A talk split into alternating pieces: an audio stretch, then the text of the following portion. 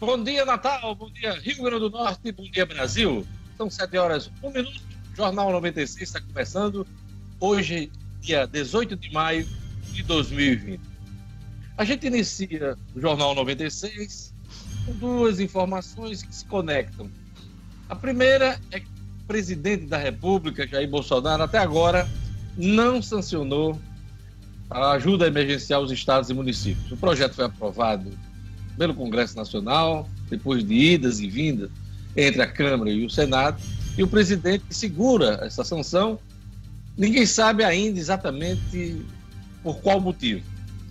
A gente vem acompanhando o noticiário e uma das principais suspeitas é que os governadores ligados ao Palácio Planalto teriam tempo para dar reajuste aos servidores. E a gente vê aí é, os governadores encaminhando a Assembleia Legislativa de cada Estado alguns aumentos, principalmente para as áreas de segurança pública e também área da saúde. Então, esse é um ponto. O outro ponto é em relação à substituição do novo ministro da Saúde. Pois é, mais um ministro da Saúde é, demitido durante a, a pandemia. Nelson Taixa não submeteu às exigências do presidente da República relacionadas à cloroquina, principalmente a cloroquina, e pediu o boné na última sexta-feira. Hoje de manhã eu estava até lembrando dessa demissão e a sensação que tive foi que ela ocorreu há um mês atrás. Há um mês atrás. Mas não, foi sexta-feira que tivemos é, essa notícia que impactou o país. Né? Então, o presidente ainda deve escolher essa semana o, sub, o substituto Nelson Tais. Por enquanto, no lugar dele fica o ministro interino Eduardo Pazuello, general Eduardo Pazuello, que era o secretário executivo de Nelson Tac. E a gente inicia o Jornal 96 já comentando essa questão do projeto de lei. Bom dia, Marcos Alexandre. Está demorando. Bom dia, Diógenes. Bom dia, Gerlane Lima, Luciano Kleber. Bom dia aos amigos e aos ouvintes aqui do Jornal 96.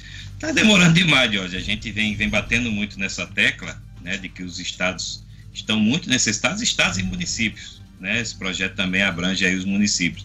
E já faz um mês e meio, praticamente, que esse projeto não tem, assim, não é levado a efeito, né? ou seja, o dinheiro, a expectativa dos governadores e dos prefeitos era de receber esse dinheiro, mesmo com toda a demora, até a sexta-feira passada, dia 15, e o fato é que o governo ainda está segurando. O presidente Jair Bolsonaro Bolsonaro não sancionou é, por, por esses motivos aí que você elencou e também por um outro. O governo quer que os governadores encampem a tese de reabertura da economia. Né? Está pressionando também alguns governadores. Já há uma reação por parte de alguns, né? principalmente aqueles que fazem oposição declarada ao presidente, como é o caso do governador de São Paulo, João Dória, e do governador do Rio de Janeiro, Wilson Witzel. Então, toda essa, toda essa salada, esse, essas questões aí estão envolvidas como pano de fundo nessa, nessa situação da sanção ou não do, do projeto de lei. Daqui a pouco a gente volta aqui no programa e se aprofunda um pouco mais. Pois é, e essa pressão do presidente para a reabertura dos negócios, das atividades em todo o país, vem no momento de agravamento dos números da Covid-19 no Brasil. Tivemos um recorde neste domingo. Vamos atualizar os números da Covid-19. A jornalista Gerlane Lima ela vai trazer para a gente os números do Rio Grande do Norte, do Brasil e do mundo. Bom dia, Gerlane.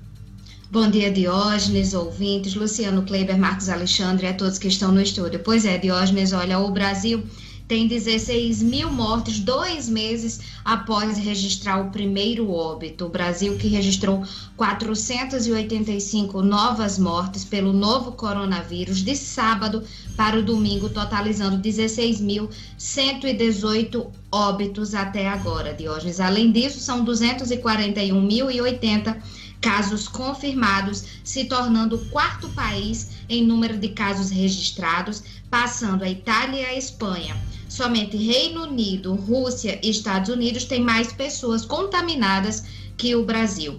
O estado de São Paulo superou a China em número de mortos por coronavírus. Esse número foi superado desde sábado, com mais 187 óbitos registrados. São Paulo chegou a 4.688 mortos, contra 4.637 na China, que foi o país onde ocorreu o início da pandemia. Se fosse um país, só para se ter ideia, São Paulo seria o 13º com mais mortes à frente da China, Turquia, Suécia e Índia. Diógenes. Esses números a gente faz um comparativo só para se ter ideia de quanto está crescendo o número de casos e o número de óbitos também no país. No Rio Grande do Norte, infelizmente, os casos confirmados e suspeitos continuam a aumentar aqui no estado, de acordo com o último boletim da Secretaria Estadual de Saúde, que foi divulgado no último sábado, são 136 óbitos, 3.004 casos confirmados da infecção além de 9.852 casos suspeitos, 7.408 descartados e há ainda 66 mortes em investigação. Os óbitos mais recentes foram confirmados pela Secretaria Estadual de Saúde, registrados em Mossoró, São Gonçalo do Amarante, Areia Branca, aqui em Natal, Pau dos Ferros, Bom Jesus, Baraúna, Extremóis, São José do Mipibu e Coronel João Pessoa são os municípios aí em que foram confirmados os, as, os novos óbitos pela Covid-19. O número de recuperados também vem aumentando aqui no estado, se comparar os boletins tem um número considerado. No último boletim divulgado no sábado, 872 pessoas foram recuperadas. No boletim da sexta-feira, eram 853. E aí, esse aumento exponencial de, de, de dados comprova que diariamente se tem constatado, não só pela população, mas também pelos gestores, que é a importância do isolamento social. Os dados são monitorados pelo Laboratório de Inovação e Tecnologia da UFRN e no último sábado o isolamento aqui no estado chegou à marca de 42,89% abaixo do que é esperado, do que a gente tem falado aqui. Essa não adesão ao isolamento ao longo das últimas semanas reflete também o aumento diário de internações nos serviços de saúde do estado, que atualmente Há 374 pessoas internadas com suspeita ou confirmação da doença, sendo 200 em leitos críticos e 174 em leitos clínicos em hospitais da rede pública e privada. Vamos aos números do mundo. No mundo, são 4 milhões 818 mil casos confirmados. 4 milhões 818 mil casos confirmados e 316 mil mortes. Entre os destaques do mundo, tem a Itália, que confirmou aí 145 mortes nas últimas 24 horas lá no país. É o menor aumento diário que o país tem no número de mortes desde o dia 4 de março. No total, são mais de 31 mil pessoas que já morreram lá na Itália. Diógenes. Olha, e na Paraíba, uma das vítimas da Covid-19 foi o ex-governador Wilson Braga. Wilson Braga morreu na noite de ontem. Uh, ele que tinha 88 anos de idade. O exame para o coronavírus dele saiu um dia depois da confirmação que a esposa dele, a ex-deputada Lúcia Braga, deputada federal Lúcia Braga, também havia morrido com a Covid-19. Então, é, luto na classe política da Paraíba com a morte do ex-governador Wilson Braga, que também foi eh, parlamentar, foi congressista. Wilson Braga foi casado com Lúcia e teve três filhos. Por causa da morte dele, eh, por Covid-19, não haverá velório na Paraíba. Apenas a família terá acesso ao cemitério. Então, eh, Wilson Braga é uma das vítimas, ex-governador da Paraíba, é uma das vítimas da Covid-19. Olha, ah, se for confirmado permanente, se perenizado, o auxílio emergencial pode anular somente este ano 10 anos de economia, essa economia que está prevista com a reforma da Previdência. Bom dia, Luciano Kleber. Bom dia, Diógenes, Marcos, Germani, Mara, toda a turma que está nos estudos e principalmente aos nossos ouvintes. Diógenes, esses números, eles foram divulgados pelo Instituto Brasileiro de Pesquisa Econômica, que é ligado à Fundação Getúlio Vargas, e mostra que eh, esse auxílio emergencial de 600 reais, cuja segunda parcela, inclusive, começa a ser paga hoje, tem sido um grande alento para a economia, ele tem um custo absurdo do ponto de vista fiscal. E por que, que eu digo absurdo? Se ele for perenizado somente até o final deste ano, ele deverá levar o déficit fiscal do, do Brasil para um trilhão de reais, Jorge. E exatamente tudo aquilo que se esperava, né, ou se espera economizar em 10 anos com a reforma da Previdência. Daqui a pouquinho a gente traz mais detalhes. Olha, polícia, mãe e filha são mortas a tiros em Mossoró. Daqui a pouquinho teremos detalhes com o repórter Jackson Damasceno. Futebol, renovação do técnico Jorge Jesus com o Flamengo está bem perto de acontecer. Esse assunto para o Edmo Sinedino. Bom dia, Edmo. Bom dia, Diógenes. Bom dia, ouvintes do Jornal 96. Exatamente, Diógenes. Repórter Eric Faria, bem informado das coisas que acontecem no Flamengo, disse que o entendimento está muito próximo.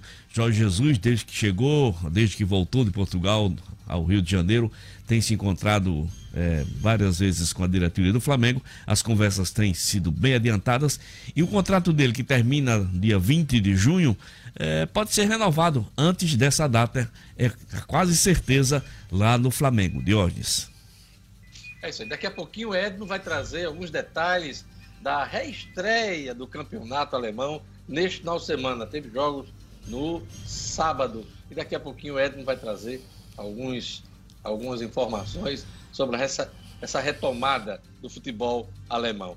Olha, a Mega Sena, uma única aposta feita em Curitiba, faturou sozinha, hein? 101,1 milhão de reais, hein? Aliás, 101,1 milhões de reais, o que representa aí o 13 terceiro uh, maior prêmio da história da principal loteria do país. Vamos lá, as dezenas sorteadas no sábado. O concurso é o 2262, Gerlane Lima. Vamos aos números. 07, 08, 14, 23, 30 e 46. Vou repetir: 07, 08, 14, 23, 30 e 46, Diógenes. Olha, 198 apostas acertaram a quina, os cinco números, e cada uma vai levar cerca de 34 mil reais. Já a quadra teve mais de 12.800 apostadores, ganhadores, e cada um vai receber aproximadamente 757 reais. Próxima quarta tem mais Mega Sena, mas o prêmio vai ser pequenininho, hein? 2 milhões de reais.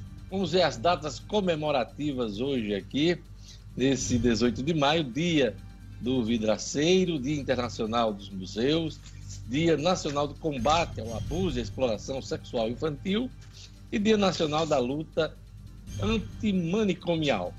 Certo? São as datas comemorativas. Eu queria mandar um abraço para o empresário Sérgio Roberto, que faz aniversário hoje, e um abraço para o psicólogo Edinaldo Lucena, que também faz aniversário hoje.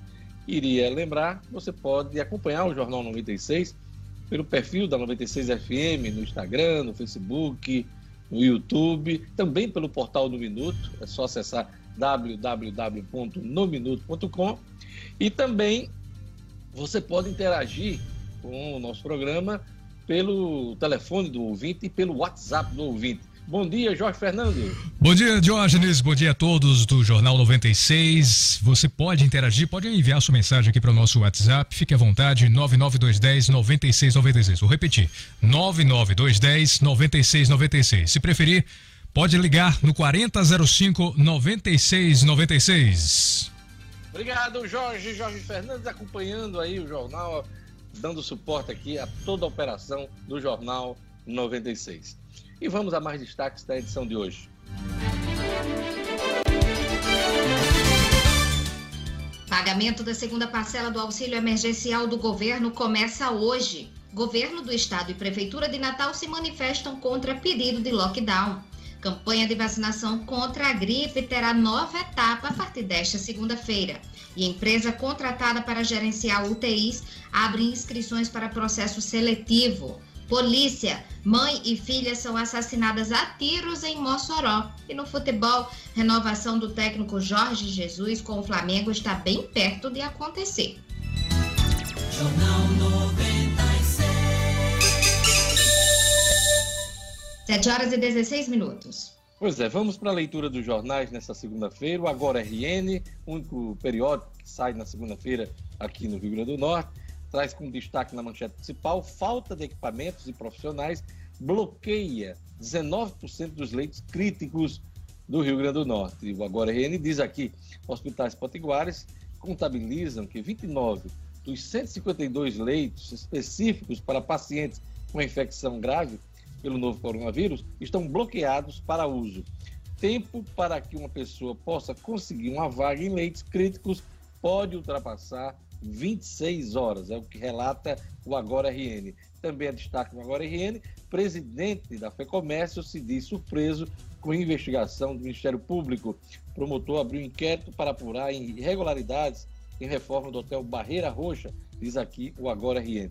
Também é destaque no Agora RN, presidente do CIMED defende o uso da hidroxicloroquina contra a Covid-19. Também aqui destaque no Agora RN, Rogério recebeu auxílio para fazer mudança, mesmo já tendo mandato. São os destaques do Agora RN. Vamos aqui às manchetes dos principais jornais do país. O Globo diz aqui: PGR vai investigar denúncia de vazamento de operação da Polícia Federal. Empresário diz que Flávio Bolsonaro foi avisado de ação que expôs Fabrício Queiroz. É uma notícia da Folha ontem e tem aí suas repercussões. A Procuradoria-Geral da República pediu à Polícia Federal que ouça o empresário Paulo Marinho no inquérito aberto do STF para apurar se o presidente Jair Bolsonaro tentou interferir politicamente no órgão. Marinho afirma que o senador Flávio Bolsonaro teria sido informado por um delegado da Polícia Federal sobre a declaração da Operação Furna da Onça em 2018. A PF investiga a hipótese de vazamento e atraso da operação que expôs movimentações atípicas de Fabrício Queiroz. Flávio Dega e parlamentares de oposição querem abrir CPI. Marcos, é mais uma bronca judicial para preocupar o clã Bolsonaro, né?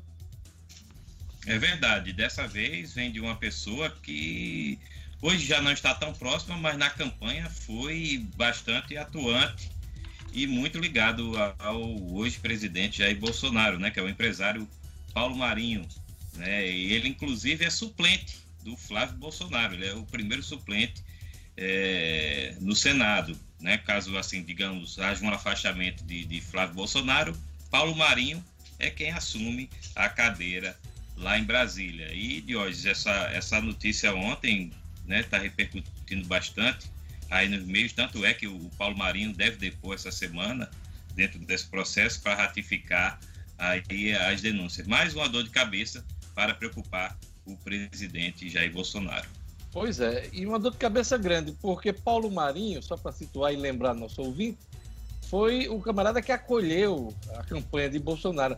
Era na casa dele que eram gravados os programas, inclusive para televisão, e que eram realizadas reuniões de campanha. Durante toda a campanha foi assim. Ah, quando começou o governo Bolsonaro, eles se afastaram. Inclusive, Paulo Marinho hoje é ligado a João Dória, governador de São Paulo, e cuida do PSDB no Rio de Janeiro. Aliás, ele é o candidato do PSDB à prefeitura de, do Rio era o Gustavo Bebiano, que faleceu agora recentemente, de um ataque cardíaco, e Paulo Marinho assumiu essa. Uh, ainda é pré-candidatura, porque não teve convenção, mas é o nome do PSDB na eleição para a Prefeitura do Rio de Janeiro. Então, é destaque aqui também no, no Globo, ontem, as, man, as manifestações que tiveram a participação de Bolsonaro em Brasília, e também o de respeito a ao isolamento social, não só do Rio de Janeiro, mas também em praças e locais públicos do Rio de Janeiro. Então tem várias aqui, várias imagens é, desse desprezo pelo isolamento no jornal O Globo. Vamos aqui à Folha de São Paulo. A Folha destaca aqui na sua manchete principal: Polícia Federal vai investigar relato sobre alerta a Flávio Bolsonaro em 2018. Aquilo que o Marcos Alexandre já comentou aqui no jornal 96. É, o Estado de São Paulo traz aqui na manchete principal: estados dão reajuste para funcionalismo em meio à crise. Enquanto Bolsonaro não sanciona a lei e congela salários, servidores ganham aumentos via Assembleia Legislativa. É só que não pode ocorrer nesse momento, né, Luciano Kleiber? Totalmente é, é, muito complicado, né? Totalmente é, desnecessário esse tipo de coisa num momento como esse, em que é, a gente está vendo o presidente, o próprio presidente, produzir inúmeras crises, e aí surge mais essa aí, que o presidente terá que explicar, né? O, a grande questão é, é, a grande proximidade que o Paulo Marinho sempre teve com o Bolsonaro, né? Como você bem lembrou aí, ele que sempre foi muito mais conhecido por ser o ex-marido de Maite Proença, virou uma pessoa mais conhecida no Brasil depois que liberou a casa dele aí para ser o QG de Bolsonaro durante a campanha. E agora, com essa afirmação, dizer que um delegado da Polícia Federal teria levado eles a um encontro e tal, e esse, nesse encontro teria sido vazada a operação, e pior ainda, que a operação teria sido segurada, né? teria sido retida no, no, no seio da Polícia Federal para não prejudicar a campanha de Bolsonaro. Isso aí pode dar pano para manga, viu, Diogo? Pois é. E ontem, é, no ato de Bolsonaro lá em Brasília, que parece que já virou, virou hábito, né? Todo domingo, a aparição dele em frente ao Palácio Planalto, a reunião, a aglomeração de apoiadores. Ontem me chamou a atenção a presença de 11 ministros. 11 dos 20 ministros estavam lá no ato de ontem. Muita gente, inclusive, que está pintando aí no noticiário como pessoas que podem perder o cargo, como é o caso do ministro da Ciência e Tecnologia, o astronauta Pontes. Então, essa turma toda ontem estava agarrada com o Bolsonaro ontem, com medo de ser a próxima vítima na sexta-feira, porque, mantido o padrão, toda sexta-feira tem demissão de ministro no atual, no atual governo. Então, ontem, dos 20, 11 ministros estavam lá. É, era um exagero, né, o Marcos Alexandre? Nunca se viu tanto ministro na rampa do Palácio do Planalto. Se o Bolsonaro ainda fosse afeito, de hoje, dá para fazer uma reunião ministerial, né? Ele disse que não vai fazer mais, né? Essas reuniões andam dando muito problema para ele, mas já podia ser feita uma ontem. Tinha realmente muito ministro, inclusive o ministro do Desenvolvimento né? Regional. Tinha quórum, tinha quórum demais. O Rogério Marinho estava lá também? Rogério Marinho estava lá também, pelo que noticiam os jornais. O ministro da, da, do Desenvolvimento Regional, Rogério Marinho, estava presente. E se Bolsonaro quisesse, né? Não, não se tem notícia se houve alguma, né? Não tem vídeo nem nada, mas pode ser que podia ter havido perfeitamente uma reunião. Agora, uma coisa também que me chamou a atenção de hoje foi ontem, a poucas, poucas, poucos cartazes, poucas manifestações contra o fechamento do a favor de fechamento do Congresso, contra Rodrigo Maia. Teve alguma coisa, mas assim, os jornais relatam de que as poucos, os poucos cartazes que apareceram nesse sentido foram assim orientados a ser a ser retirados, a ser a ah, situa... dizer assim que quem organizou, quem organizou o ato foi mais cauteloso dessa vez ou levou puxão de orelha, né, para se conter, né? Para não criar duas... crise na Praça dos Três Poderes.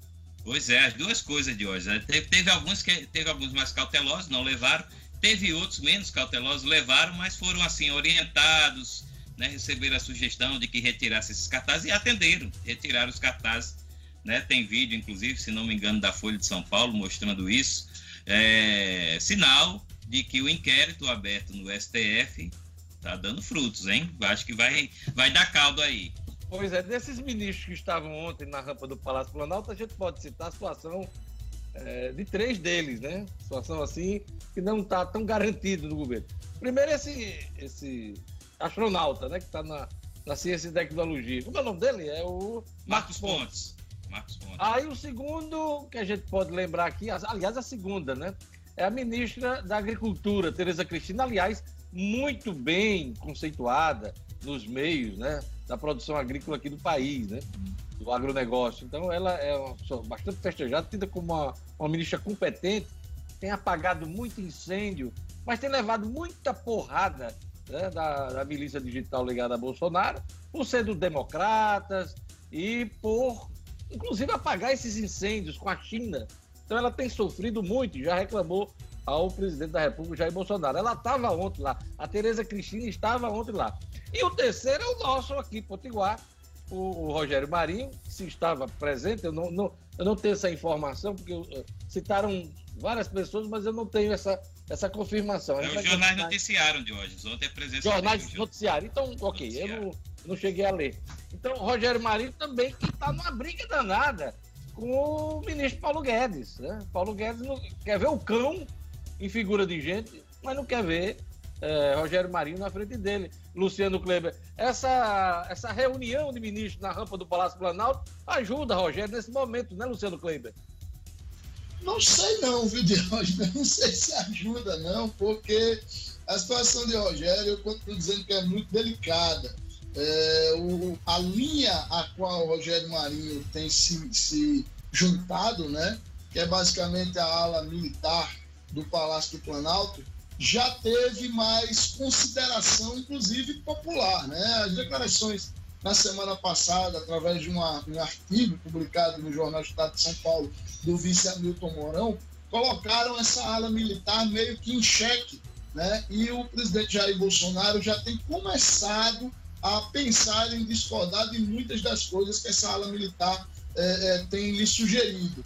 No caso de Rogério Marinho, a grande defesa dele é com relação ao plano de recuperação da economia que ele, junto com o ministro da Infraestrutura, é, estão desenhando, contrário a Paulo Guedes. Ao que parece, Jair Bolsonaro tem gestado algumas coisas que tendem a desagradar Paulo Guedes. Vamos ver no que, no que, que isso vai dar.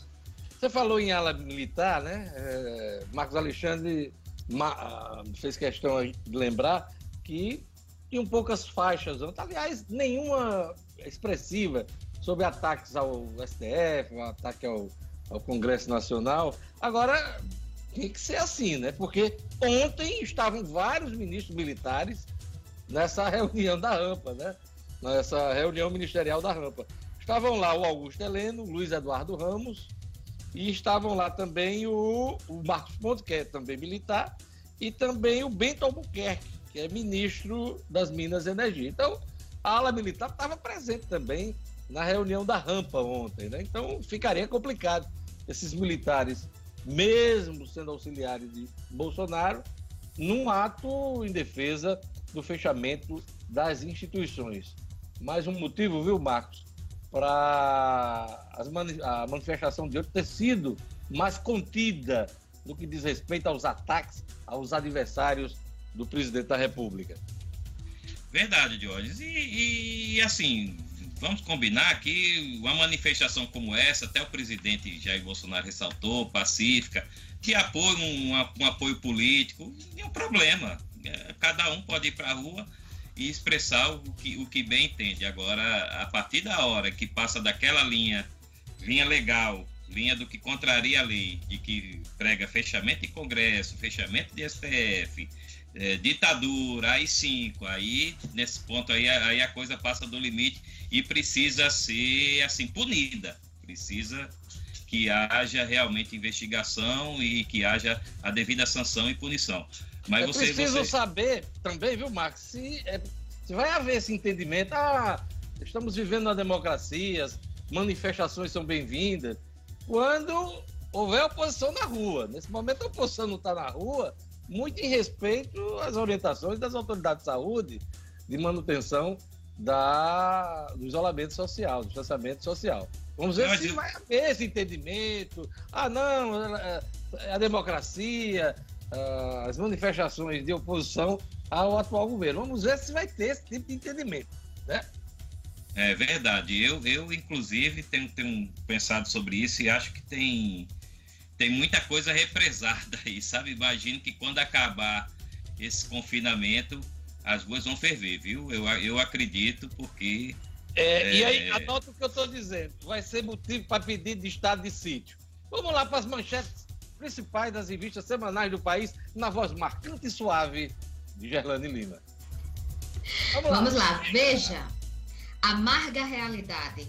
Luta contra o vírus já satura o sistema de saúde, provoca cenas de terror e exige medidas cada vez mais urgentes. Isto é, saia. O Brasil se torna o vetor mundial de expansão da pandemia e o principal responsável é Jair Bolsonaro. A curva de crescimento dos infectados projeta uma das situações mais graves do mundo, mas o presidente debocha da crise. Época. No buraco, a queda inaudita da economia e o que vem depois. Carta Capital. E lá vem eles. Amarrados a Bolsonaro, os militares tiram proveito do governismo e inibem quem tenta enfrentar o ex-capitão. Pois é, são os destaques das revistas semanais e aquele recado do Viveiro Marina. Viveiro Marina, que está com promoção nunca vista, hein? Todas as plantas com até 50% de desconto, pela metade do preço. São vários planos de venda, você pode pagar em até 10 vezes no cartão. E é sempre bom dizer, Vermarina vende barato porque produz grama esmeralda a partir de R$ reais o metro quadrado. Acima de R$ reais, o Vermarina entrega em toda Natal sem taxa de entrega. Loja aberta com as devidas seguranças na esquina da rua São José com a Miguel Castro, no bairro de Lagoa Nova. Não compre planta sem antes fazer o orçamento no Viveiro Marina. Viveiro Marina, a grife do paisagismo. Vamos à previsão do tempo com Gerlando Lima. Previsão do tempo.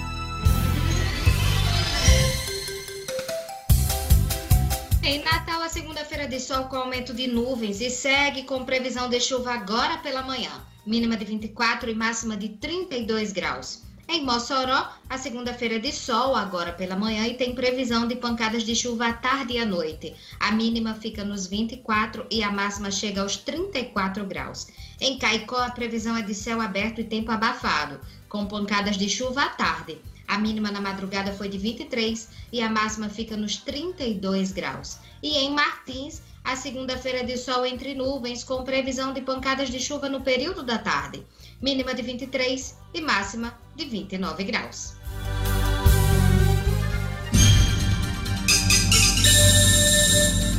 Sete horas e 33 minutos. É hora da ronda policial. Acidente grave resulta em morte de motociclista no acesso sul do aeroporto São Gonçalo de Amarante.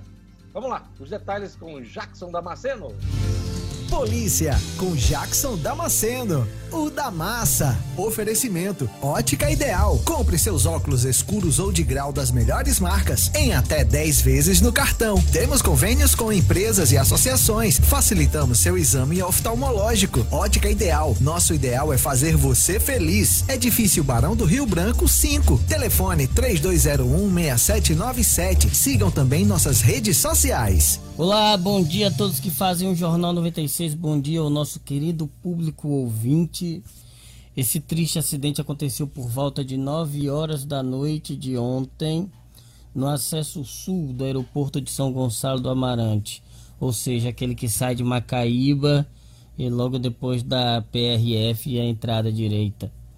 É, ainda não se sabe como, mas no sentido aeroporto é, BR uma motocicleta chocou-se violentamente contra uma carreta. O choque foi tão violento que a carreta pegou fogo, foi carbonizada quase que completamente. O motociclista, ainda na noite de ontem, não havia sido identificado. Os bombeiros foram até o local para apagar o fogo da carreta. O trânsito precisou ser desviado pela pista oposta o Instituto Técnico Científico de Perícia esteve no local realizando as primeiras análises e para recolher o corpo da vítima, no caso, o motociclista. Mãe e filha são mortas a tiros em Mossoró. Olha que caso horroroso, que coisa lamentável a brutalidade. Maria Clécia Ferreira da Silva, de 49 anos, e a filha dela, Jaqueline Ferreira da Silva, de 21 anos, foram mortas na comunidade do bairro Ouro, no, na comunidade de Ouro Negro, no bairro Aeroporto, em Mossoró. Isso foi no início da noite de ontem.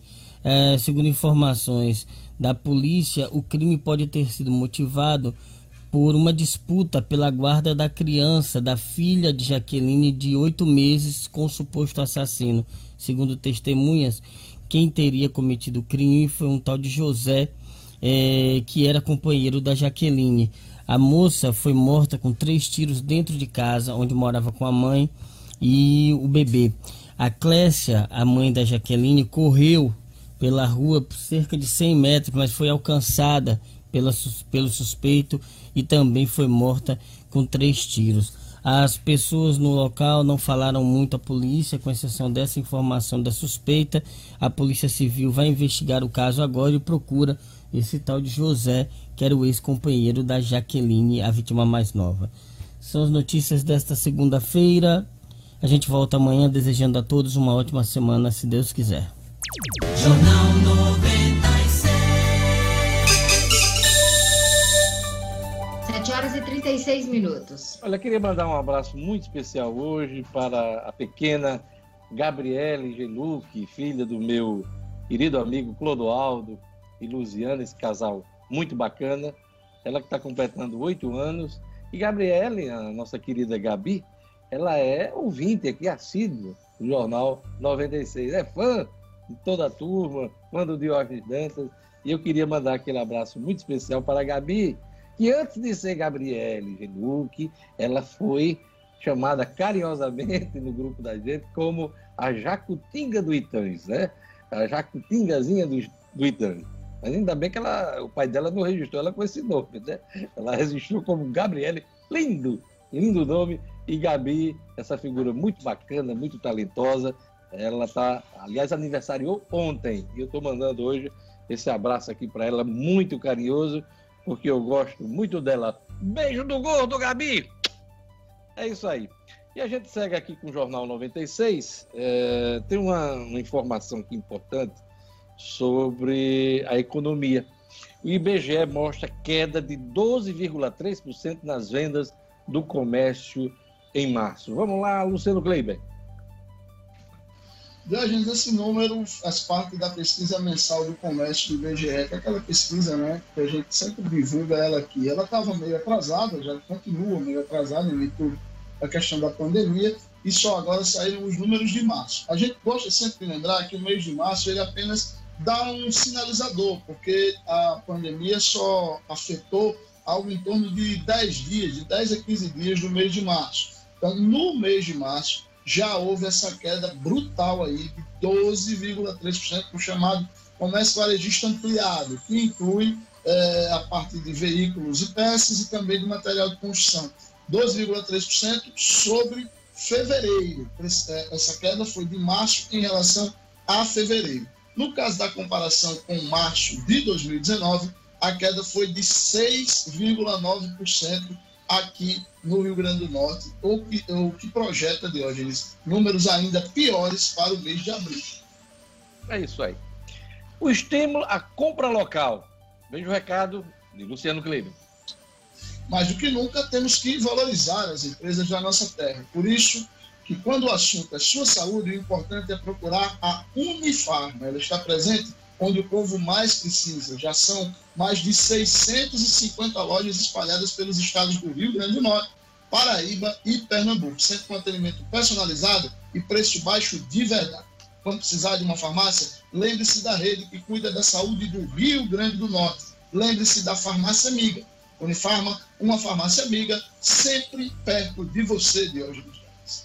Pois é, daqui a pouquinho a gente volta com mais notícias da política, da economia. Vamos trazer o futebol com Edson Sinedino e o Estúdio Cidadão com O'Hara Oliveira. A semana só está começando e é bom começar bem informado aqui no Jornal 96. Daqui a pouquinho a gente volta.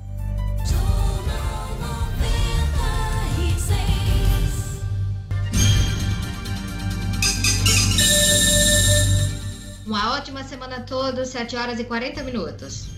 Campanha de vacinação contra a gripe terá nova etapa a partir de hoje. Gerlane Lima. É, Diógenes, a terceira fase da campanha nacional de vacinação contra a gripe encerrou ontem, domingo, dia 17, a primeira de suas duas etapas que tinham como público-alvo pessoas com deficiência, crianças de seis meses a menores de seis anos, gestantes e mães no pós-parto até 45 dias. A segunda etapa dessa terceira fase começa hoje dia 18 de maio e vai até o dia 5 de junho. Lembrando que esta é a etapa final da terceira e última fase da campanha nacional de vacinação contra a gripe. É necessário levar um documento de identificação com foto e, no caso de profissionais de educação, levar um comprovante profissional. Nessa etapa, serão incluídos exatamente os profissionais, que são professores de escolas públicas e privadas e adultos de 55 a 59 anos de idade. A exemplo das demais fases, a meta do governo é vacinar pelo menos 90% de cada um desses grupos. E de acordo com o último balanço que foi atualizado pelo Ministério da Saúde, 60,5% do grupo prioritário havia sido vacinado contra a influenza nas duas primeiras fases da campanha, o que corresponde a um total de quase 40 milhões de doses da vacina aplicadas. A gente fala tanto na gripe, em vacinação, e muita gente ainda ignora. Né, foca nos números do coronavírus e esquece que a gripe também é uma doença grave. Então, só para se ter ideia, este ano, até o dia 5 de maio, foram registrados 2.137 casos de síndrome respiratória aguda grave, é, hospitalizados por influenza em todo o país, com 180 mortes. Esses são os números no Brasil. Então, é importante sim a vacinação, entra-se aí na última etapa da terceira fase da campanha e é importante que o público-alvo vá a um posto de saúde e procure a vacina. Lembrando de levar um documento, Diógenes. O governo e a Prefeitura de Natal se manifestaram contra o pedido de lockdown. Marcos Alexandre. É naquela ação que o de Saúde, o Sindicato dos Servidores de Saúde do Estado, é, moveu para que a Prefeitura de Natal e o governo do Estado decretem o lockdown, ou seja, a quarentena total, por 15 dias, aí para conter o avanço da coronavírus por aqui.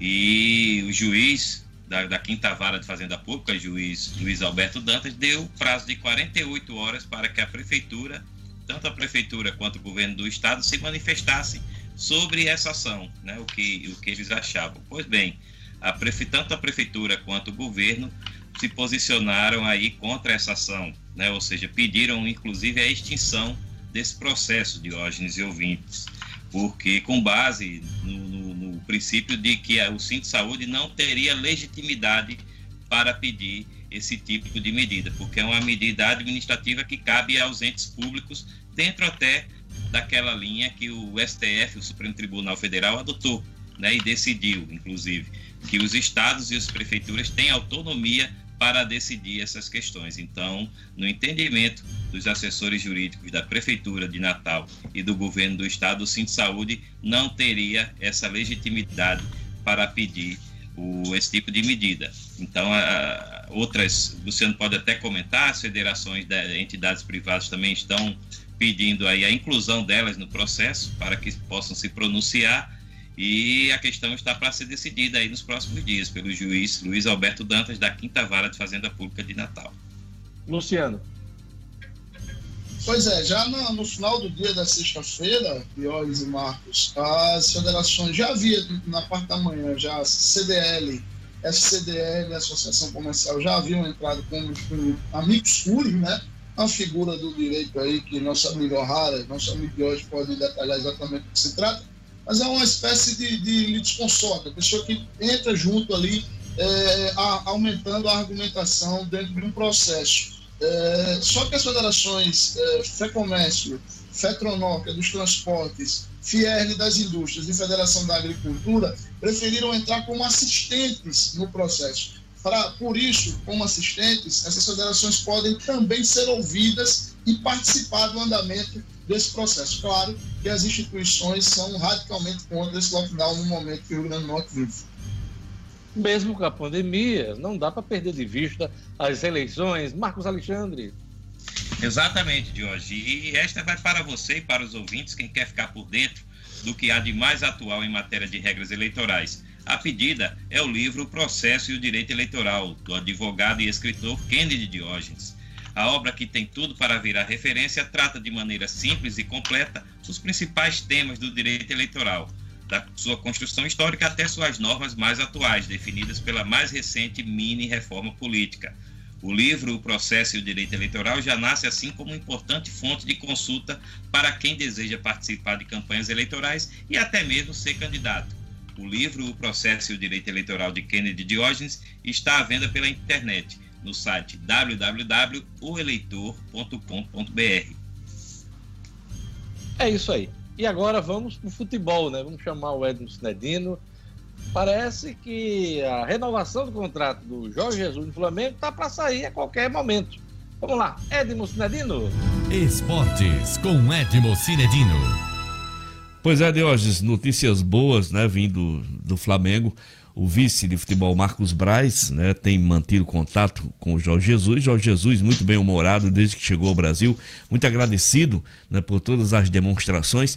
Demonstrações que, que eu acho que fazem surgir até ceninhas de ciúme, como o comentarista Júnior, Júnior Capacete, o Léo Vegildo, que, que disse que o Jorge Jesus está querendo se colocar acima da instituição Flamengo. Eu acho que isso é um exagero. Ele disse que nem Zico, no, nos seus tempos áureos, nem Pelé. Eu discordo frontalmente do Júnior. Eu acho que o Jorge Jesus tem se mantido tranquilo, tem se valorizado pelo que ele conquistou que todo profissional tem que agir dessa forma. Mas independente do que Júnior falou, independente da ciumeira de alguns, Jorge Jesus segue de entendimentos com o Flamengo e hoje e existe a possibilidade muito grande de essa semana, na próxima, mais tardar, eh, eh surgir o acerto para uma ampliação do contrato do Jorge até 2000, até o final de 2021. O contrato do Jorge Jesus, do português, termina eh, neste dia 20 de junho e essas informações, todas passadas pelo repórter Eric Faria, muito ligado ao Flamengo, dão conta dessa possibilidade bem real da renovação, Diógenes. É, é, como observador do futebol, é bom pontuar algumas coisas. Né? O hum. Jorge Jesus veio para o Flamengo para se valorizar e se valorizou, tem hum. feito um grande trabalho no time tem causado uma revolução no futebol brasileiro e não conseguiu, até por conta da pandemia, o contrato que eu acho que ele vislumbrava de um grande time da Europa. Isso tudo ficou em suspenso, tanto que o futebol está voltando, voltando aos poucos. Daqui a pouco a gente vai falar aqui sobre a retomada do futebol alemão. E não lhe restou muito, a não ser se manter onde está. E se manter bem, né? porque ele ele tem um salário milionário, parece, se eu não me engano, vai manter o que os ganhos que vinha tendo no ano passado, com a valorização do euro aí, ele vai ter até um, um acréscimo, um bom é, acréscimo. É, nessa relação com o Flamengo, né? Uhum. E abre-se outro cenário para o Jorge Jesus, a questão da seleção brasileira. De vez em quando surge notícia aí que em caso aí de uma situação complicada de Tite nesse início de classificação para a Copa do Mundo, Jorge Jesus é nome, sim, considerado pelo Rogério Caboclo na CBE. Então, o contexto, olhar para Jorge Jesus é dentro desse contexto, não só do Flamengo, mas também de representação da seleção brasileira numa possível participação na Copa do Catar. Eu vejo assim, como observador. Não sei se você comunga dessa linha de raciocínio que eu tenho hoje. Eu queria, inclusive, a opinião também de Marcos Alexandre e, e Luciano que juntamente comigo são admiradores do Flamengo. Eu acho, é, eu acho, é, que é, eu acho, eu acho que o Flamengo, eu acho que o Flamengo valorizou muito Jorge Jesus e o trabalho que Jorge Jesus fez no Flamengo é, é, não resta nenhuma dúvida que mereceu essa valorização. Tanto que é, clubes como o Benfica começaram a manifestar interesse pela sua volta, mas o Jorge Jesus, desde, desde sempre, afirmava que para deixar o Flamengo só se fosse uma oferta de é, times tops da Europa. E, e, muita gente citava aí Real Madrid, Barcelona, Bayern de Munique, Manchester City, entre, entre essas equipes. Então, Esses Jorge Jesus... não, não vieram, nem, em nenhum não. momento principalmente nessa questão da pandemia. Né? É, exatamente. Pode. Exatamente, até porque esses times, eh, esses times para trocar de técnico é preciso uma, uma crise muito grande, né, hoje. Então, eu, eu vejo possibilidades de seleção brasileira que você pontuou, eu vejo possibilidades sim, porque eh, o trabalho que o Tite vem fazendo na seleção brasileira tem, tem gerado muitas críticas e poucos resultados positivos. Vamos esperar os próximos capítulos. Eu espero que Jesus continue no Brasil e fazendo o Flamengo jogar bem como jogou eh, em 2019 e que outros clubes possam seguir esse mesmo ritmo, esse mesmo modo de jogar, sempre no ataque. Agora, essa crítica dele querer ser Deus no Flamengo, ah. acima de tudo e de todos, isso também é bobagem. Bobagem. Ele é Jesus. Não vai ficar acima de Deus. Ele é Jesus. É Luciano eu, eu acho até que nem procede esse início de confusão aí gerada pelo grande Júnior, eu acho completamente desnecessário e bobo. Eu acho que o Jorge Jesus, o tempo inteiro, ele, ele fez questão de dizer é, que era um, um, admirador da grandeza, da grandiosidade do Flamengo. E tudo bem, ele tem sido extremamente importante para o Flamengo, mas o Flamengo também tem sido importante para ele, porque a gente talvez estivesse esquecendo, é, até o início de 2019, principalmente os anti, categoria na qual você se incluía até um pouco tempo atrás, né, Diogo? Eles tinham mania de reduzir o tamanho do Flamengo, ou de tentar reduzir. É, só que o Flamengo sempre foi gigante, o Flamengo tem 55 milhões de, de torcedores, e deu a Jorge Jesus toda uma estrutura para ele trabalhar. Quantos milhões? Quantos milhões? Quantos milhões? 55 milhões, Jorge. 55 milhões em um, né? Pronto, 55 milhões e um. O Flamengo deu a Jorge Jesus uma grande estrutura, um grande elenco, um elenco maravilhoso para ele trabalhar. E tudo isso está exatamente baseado nessa nação que é o Flamengo. Né? Você vê os números, e aí eu falo bem da, da, minha área, os números que o Flamengo movimentou ano passado do ponto de vista econômico, nenhum outro time do Brasil, nem o tal do Corinthians, teria condição de ter movimentado, porque de fato a torcida do Flamengo é gigantesca e apaixonada. É, eu não vou perguntar a opinião de Marcos Alexandre, porque você estava falando, eu acompanhando aqui as imagens que tenho de retorno, e ele só o tempo todo assim, ó. Então, não adianta perguntar, porque ele só faz repetir o que você fala, né? Mas eu Epa, não, não, não, não. democrata, ainda estamos numa democracia. Diga, Marcos Alexandre.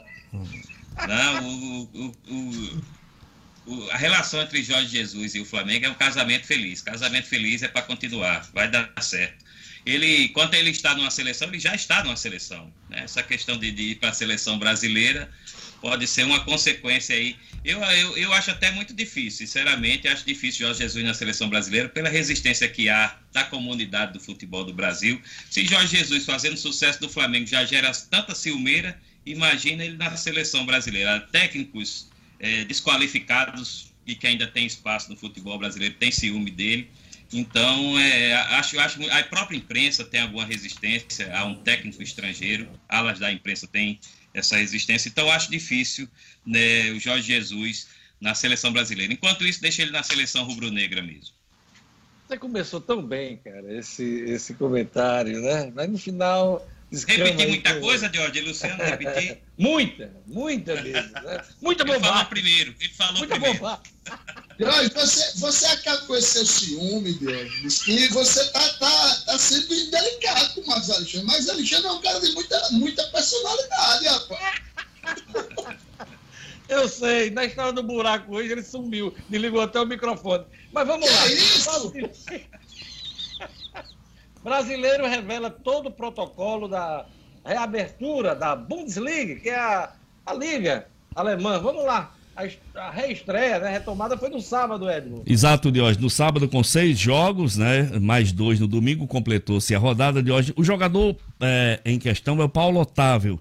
Ele é lateral esquerdo e joga no Wolfsburg da Alemanha e participou da primeira rodada e contou como é que foi o protocolo de hoje. Ele disse que dois testes foram feitos com todos os jogadores de todas as equipes durante a semana, mais um teste na chegada do hotel onde os jogadores ficariam hospedados. É, quatro carros diferentes levaram jogadores para o aeroporto. É, dois ônibus à disposição de cada equipe para se dirigir ao estádio de futebol. Todo um cronograma respeitado antes no hotel as equipes separadas no estádio em cabines diferentes e amplas, é, aquecimento, claro, é, super separado, com muito espaço, é, sem torcida nos estádios e as recomendações repetidas recomendações para evitar os abraços, evitar cuspir, evitar os escarros, evitar, enfim, o máximo, qualquer tipo de contato. Claro, que na hora dos gols, que na hora das festas, isso tudo não foi possível de ser respeitado. Aconteceram abraços, aconteceram é, é, apertos de mão. Algumas a equipes. Dedada, a dedada está proibida na grande área, Isso é uma coisa muito comum no futebol para provocar o adversário. Deve estar. Tá, a, o pior de tudo que eu achava, além da dedada, era a tal da cusparada. O jogador que, cus, que cospe um outro, para mim, é horrível. eu, eu, eu não vou ser. É, é, mas eu vou ser discreto. Você chegou a levar os paradas, Levei. Eu levei. É, você levou muita dedada Edmo, Não, jogava? não, não, não, não, não. Ainda bem que não. Mas ah, ah, ah, tinha um Quem jogador. era doido de, quem era doido de dar o dedo da minha? Quem é? Rapaz, eu imagino a cena, o cara dando uma dedada de Edmo, ele virava, dava luz do frente, que saía ele expulso e o cara pro hospital. Bem provável. Bem provável. Ah, Eu levei, levei cusparada, realmente me irritava profundamente. Mas é isso, Jorge. Então, todos esses, eh, todos esses procedimentos foram, foram respeitados e a gente fica imaginando se vai existir essa possibilidade eh, de, de, tantas, de tanto cuidado na volta do futebol do Brasil. A gente espera que sim. Mas a gente sabe das dificuldades, principalmente trazendo para o lado do Nordeste, principalmente trazendo para o lado pobre do Nordeste, citando como exemplo o nosso campeonato, campeonato da Paraíba, enfim, Diógenes. E, e com relação ainda ao Flamengo, eu diria, eu contestando o que o Luciano falou, eu acho que que na a fase, as grandes atuações que o Flamengo teve, um Corinthians tendo, um Internacional, um Grêmio, grandes equipes do futebol brasileiro atingiriam, eu acho, os mesmos números do Flamengo. Eu- essa é a minha opinião, claro. Nadinho, para encerrar Hum, as informações sobre o esporte hoje na edição de segunda-feira, certo. os campeonatos estaduais subiram no telhado de uma vez por todas, porque o secretário-geral da CBF disse que a prioridade absoluta é o calendário do Brasileirão, Cinedino. Eu tenho impressão que muitos campeonatos estaduais vão ficar pelo caminho. Não, de hoje, pelo contrário. Pelo contrário. O Walter Feldman disse que, respeitando o calendário brasileiro, ele cita o campeonato nacional brasileirão da Série A, mas os, os regionais também.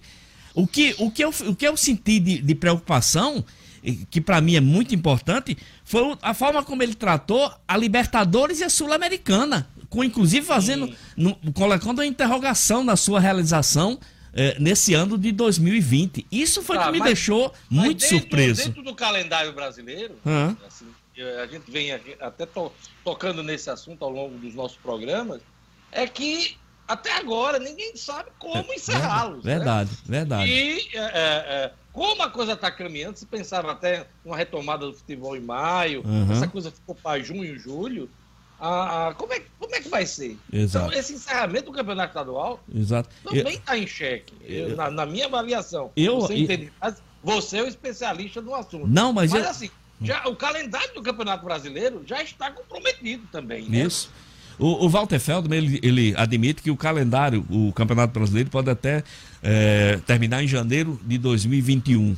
Então, Diógenes, essa, essa prioridade absoluta da, da, da, da CBF a gente sente na entrevista do secretário-geral.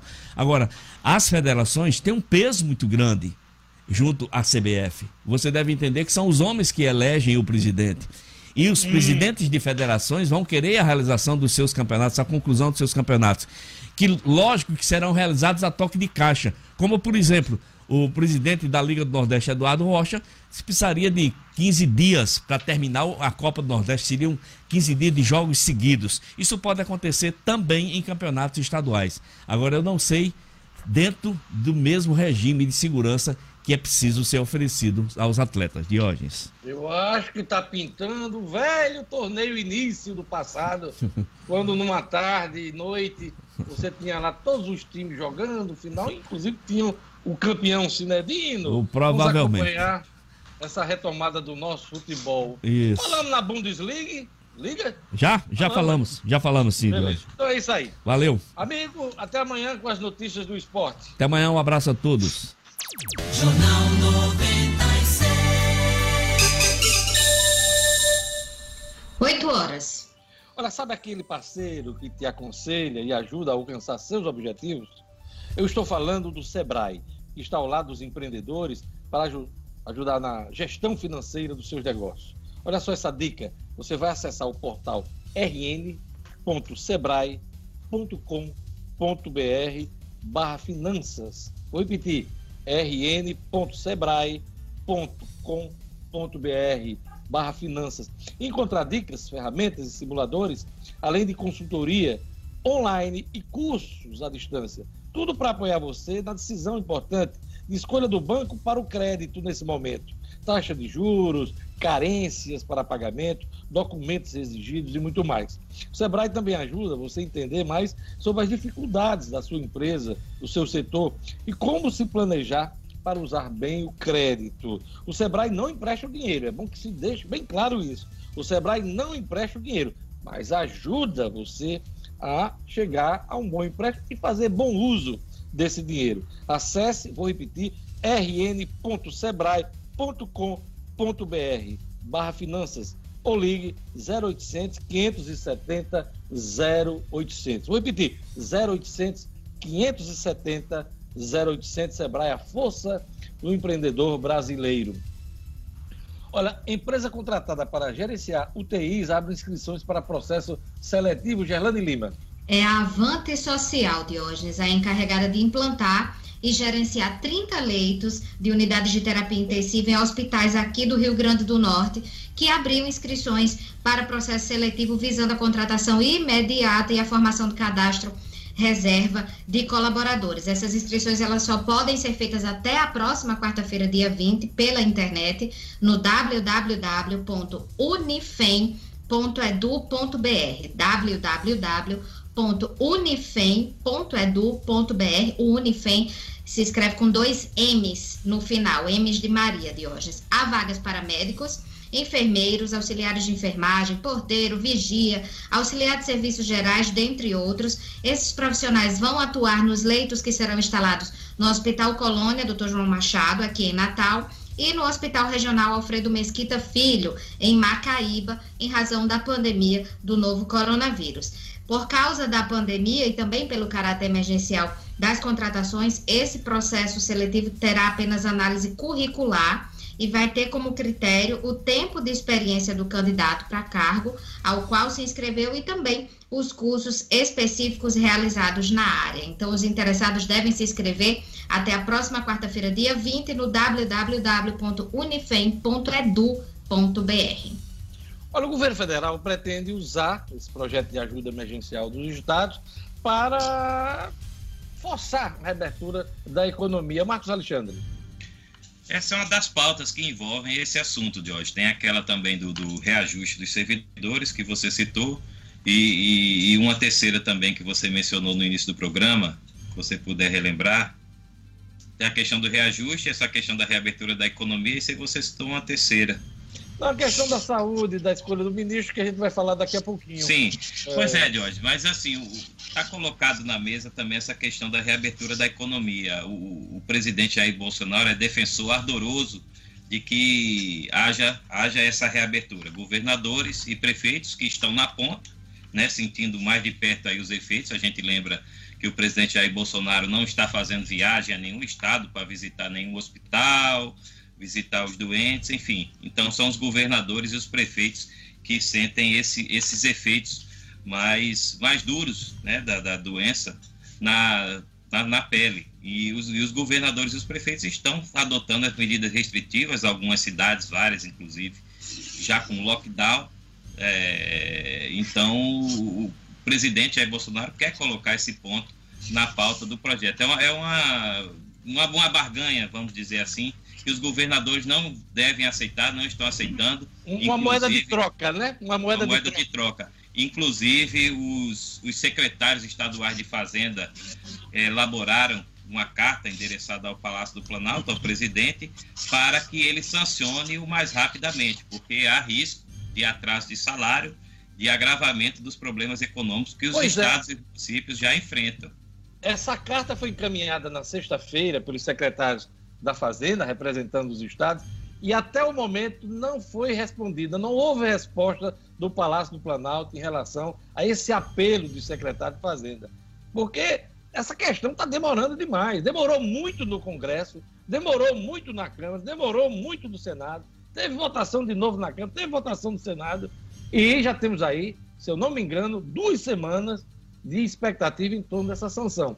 O presidente da República tem até o dia 27 de maio, se eu não me engano, 27, 28 de maio, para sancionar esse projeto. É, Luciano quer complementar alguma coisa? Só o que Marcos se referiu quando ele foi iniciar a comentar, Deus, você citou no início do programa que o governo também estaria, eh, esse atraso também estaria ligado ao fato que o governo estava aguardando para que eh, governadores Sim. aliados pudessem conceder aumentos eh, a algumas categorias-chave. Porém, além disso tudo, Diogenes, tem dois, duas, dois outros componentes nesse caldeirão todo aí. O primeiro, e aí isso é uma matéria que foi publicada no sábado pela Folha de São Paulo, já tem gente próxima ao, ao presidente dizendo o seguinte, e, isso a Folha colocou, você acha que o presidente vai ser ágil para colocar dinheiro na mão do Dória? Né? Então é aquela história, também tem essa, esse, esse componente. E o, o outro político por causa aumentar e ele e, chegar junto. Isso. E o outro componente, e o outro componente, que eu dizer, esse, para mim, né, muito mais complexo, é que se o presidente realmente ceder nos aumentos, ele vai estar desdizendo mais uma vez o que disse no apoio a Paulo Guedes, tá certo? Ele disse que iria vetar os aumentos dos servidores porque era um pedido, uma determinação, inclusive usou esse termo, de Paulo Guedes, que abre aspas, é quem manda na economia. Ora, só que ele já, só com esse tempo, ele já está liberando muito reajuste, né? Pois é, aí é aquela história. Até que ponto Paulo Guedes vai suportar isso? Cartas para a redação. Pois é, pois é. Olha, é, temos aqui, vou citar aqui alguns nomes que podem ser, é, aliás, estão sendo analisados pelo presidente da República para substituir o tristonho Nelson Taixe, o médico que saiu do Ministério da Saúde na última sexta-feira. Tem o, o, o, interino, que pode virar titular, que é o general Eduardo Pazuello. É, era o secretário executivo, agora é o ministro interino. Esse é o nome da preferência de Bolsonaro, né? E é o camarada que vai mudar o protocolo da cloroquina pedido por Bolsonaro a Taixe, Taixe não quis assinar. O Eduardo Pazuello, que é o atual ministro da Saúde. Está no cargo, mas é interino. Osmar Terra, de o deputado federal, que agrada a Bolsonaro de todo tipo, de toda forma. Esse é, esse é listado como um dos possíveis ministeriáveis, mas eu, na minha opinião, tá, acho que está fora, fora do. é carta fora do baralho. A Nice Yamaguchi é uma médica que vai na linha da defesa da cloroquina, no início do tratamento da Covid-19. Ela que é médica do Hospital Albert Einstein no, em São Paulo. O Cláudio Lottenberg, que é médico também, o presidente do conselho do Einstein, e foi, inclusive, aventado a possibilidade, aventada a possibilidade dele de substituir Mandetta, Luiz Henrique Mandetta. Foi um dos nomes ventilados pela imprensa. Volta a ser considerado. Tem um, um almirante, um vice-almirante da Marinha, que é ligado à área de saúde, hoje é diretor da área de saúde da Marinha, que também está sendo é, cogitado, é militar e é médico. É o Luiz Cláudio Barbedo Frois. É, é uma solução que agradaria é, Bolsonaro dos dois lados, né? Um militar e da área de saúde. É... E o Ítalo Marcili, psiquiatra formado pela Universidade Federal do Rio de Janeiro, tem mestrado na Universidade Navarra, na Espanha. Desses nomes aqui, Dois não agradam a ala militar do Palácio Planalto, e são os militares. No caso, é, o Eduardo Pazuello se torna in, é, titular nisso, e o, o almirante, o vice-almirante da Marinha, o diretor da, da Saúde da Marinha, o Luiz Cláudio Frost.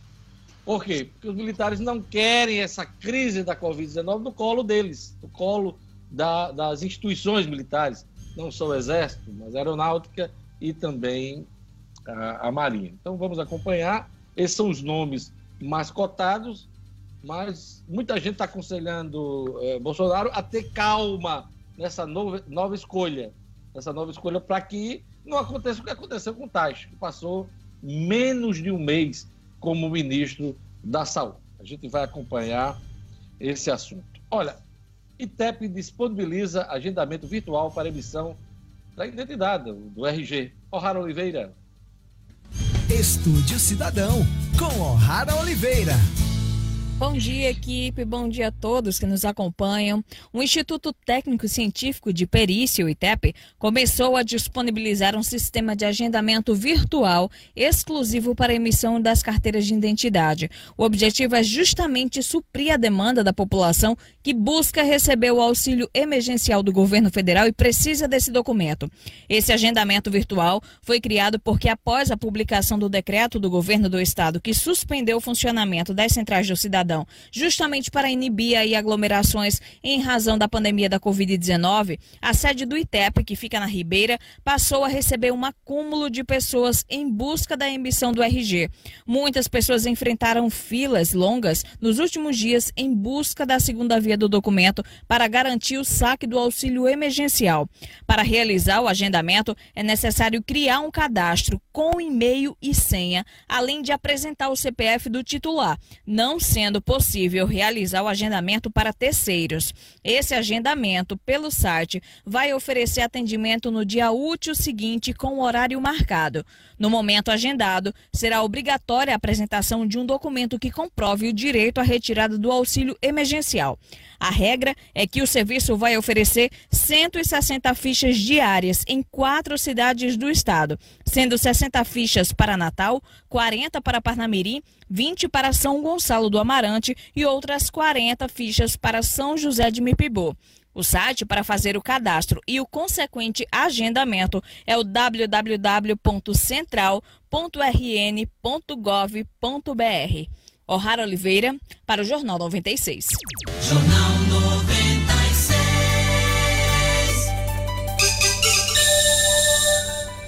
8 horas e 12 minutos. Nós estamos caminhando para o encerramento do Jornal 96 nessa segunda-feira. Mas antes vamos atualizar os números da Covid-19 no Rio Grande do Norte, no Brasil, no mundo de, de forma resumida. Gerlane Lima. Isso, Diógenes, dados já atualizados agora pela manhã. O Rio Grande do Norte registrou mais três mortes e agora são 139 óbitos aqui no estado, com 3.137 casos confirmados. No Brasil, 16.192 óbitos, com 242.313 casos confirmados e no mundo 316 mil mortes, com 4 milhões 820 mil casos confirmados, dados atualizados pelo Ministério da Saúde já agora pela manhã. Olha, a aposta da semana, a expectativa que pode ocorrer de importante nesta semana, eu já puxo aqui a relação da renovação do decreto da governadora é, desse momento de pandemia que nós estamos vivendo. Se eu não me engano, é até dia 21, quinta-feira, uh, o decreto que está em vigor. 20 de hoje. 20. Dia 20, né? Na quarta-feira. Então, é, há uma expectativa em torno da renovação ou não. É, eu acredito em renovação, porque no momento que se fala em lockdown em vários estados, até em contraponto ao, a, ao rigor maior nessa questão do isolamento, eu não vejo como a governadora não renovar esse decreto de isolamento social. Aliás, a, a minha impressão é que a coisa vai até junho desta forma. É, Luciano Kleber, sua expectativa? minha aposta para a semana é exatamente igual à sua, é, em relação ao decreto. Eu só difiro um pouquinho, que eu tenho uma expectativa, não é o que eu desejo, mas eu tenho uma expectativa de que a governadora aperte um pouco mais nessa redução do decreto. Ela liberou alguns segmentos da outra vez, né, da última vez que postergou o, o, decreto até o dia 20, exatamente o dia 5 de maio, quando ela postergou. E eu acho que agora, no dia 20, ela vai reavaliar alguns segmentos e tende a apertar um pouco mais o fechamento do comércio. Marcos Alexandre, sua aposta para a semana? Minha aposta, Dios, é, é aquela aposta triste de que os números do Brasil e aqui do Rio Grande do Norte vão seguir aumentando, números de casos e de mortes, infelizmente. É, a população, é preciso dizer, não está colaborando de uma forma geral, está indo para as ruas, a gente vê as ruas. Hoje, inclusive, tem uma foto no Globo assustadora de, uma, uma aglomeração no aterro do Flamengo, as pessoas como se tivessem num dia normal de domingo. Tudo que a gente não está vivendo nesses tempos é normalidade. Então, as pessoas estão é, sendo negligentes, não estão fazendo sua parte, e isso precisa ser dito, porque tem efeito direto. Então, minha. A, a, há inclusive uma declaração também de hoje assustadora de que do ex-ministro Luiz Henrique Mandetta, que diz que o Brasil ainda vai ter 12 semanas duras. Ele acha que o Brasil só percorreu um terço da crise, por conta exatamente dessa falta de colaboração da população. Então, minha aposta, infelizmente, é essa tristonha também, aposta tristonha. Pois é, é um quadro complicado, porque também as pessoas não podem se estender muito mais nessa, nesse isolamento social. As pessoas precisam voltar a trabalhar, mas precisam voltar com segurança, né? É, no momento em que os hospitais e a rede pública de saúde está lotada, né? nós estamos aí sem condições de atender e muita gente morrendo em casa em algumas cidades do país. É um quadro complicado, é um quadro bastante complicado, marcando. Vamos observar. É, é, é, bom lembrar que no sábado anterior a este, tínhamos 10 mil mortes no país, confirmadas, oficiais, e chegamos esse final de semana a 16 mil mortes. Nesse domingo chegamos a mais de 16 mil mortes. Então, um crescimento de mais de 50% das mortes oficiais. É bom lembrar que tem muita subnotificação nesse acompanhamento da Covid-19 no Brasil, porque não há testagem. Nós tivemos pouco mais de meio milhão de testes numa população de 230 milhões de habitantes. Então, a gente testa muito pouco, é por isso que os números eh, chamam a atenção dessa crise. Um pouco mais de dois meses aí de, de mortes e de tragédias nas famílias em todo o país e, claro, um impacto profundo na economia do país. É, Gerlane Lima, sua aposta para a gente encerrar. Minha aposta da semana de hoje é para a chegada dos respiradores que foram comprados pelo Hospital de Campanha do município para que comecem a funcionar os leitos de UTI do Hospital de Campanha. Está previsto para essa semana, dia 22, e a gente fica nessa expectativa. É isso aí. E desta forma, Luciano Kleber tinha um abraço para dar no finalzinho do programa. É, são dois abraços especiais para dois aniversariantes do dia. Hoje a minha família, é, ao meu primo Adriano, Adriano Carvalho, faz aniversário hoje, nosso ouvinte, está na escuta conosco. E também a minha comadre, esposa de outro primo, Walter, Silvânia Calixto, ela que é uma empreendedora nata, está no sangue, tem o empreendedorismo no sangue. Vou dar um grande beijo, um grande abraço para ela que fez aniversário. É isso aí. Eu queria mandar um abraço especial para uma pessoa da sua família, o Tiago Valendo. Tiago Valendo, que é da KR, uma pessoa muito Tiago Antunes. Tiago Antunes. É o Tiago Antunes. O Valendo, o Valendo do nome, Deus, é porque é o celular valendo. Aquele número que tá valendo. Eu devia ter me avisado, mas tá valendo, de qualquer é Tiago forma. Antunes. Mas tá valendo, de qualquer forma, o Tiago, o abraço do Tiago. Aí, muito prestativo, falei com ele na semana passada. Está quebrando um galho aí importante, acompanhando, e eu queria mandar esse abraço especial o Tiago Nunes Valendo, que é o telefone dele privado. é isso aí. Obrigado, Gerlando, obrigado, Marcos, obrigado, nosso querido Luciano Kleiber, Edmo Cidadino, O'Hara Oliveira, obrigado por Jorge Fernandes e também um abraço especial para o Kleber, eh, que dá o suporte técnico a essa transmissão e ao Jornal 96. A todos um uma boa semana, vem aí Padre Francisco Fernandes, com fé na vida. Eu volto amanhã, junto com essa turma toda aqui, amanhã, Jornal 96. Até amanhã. Até amanhã. Tchau, tchau. Até amanhã.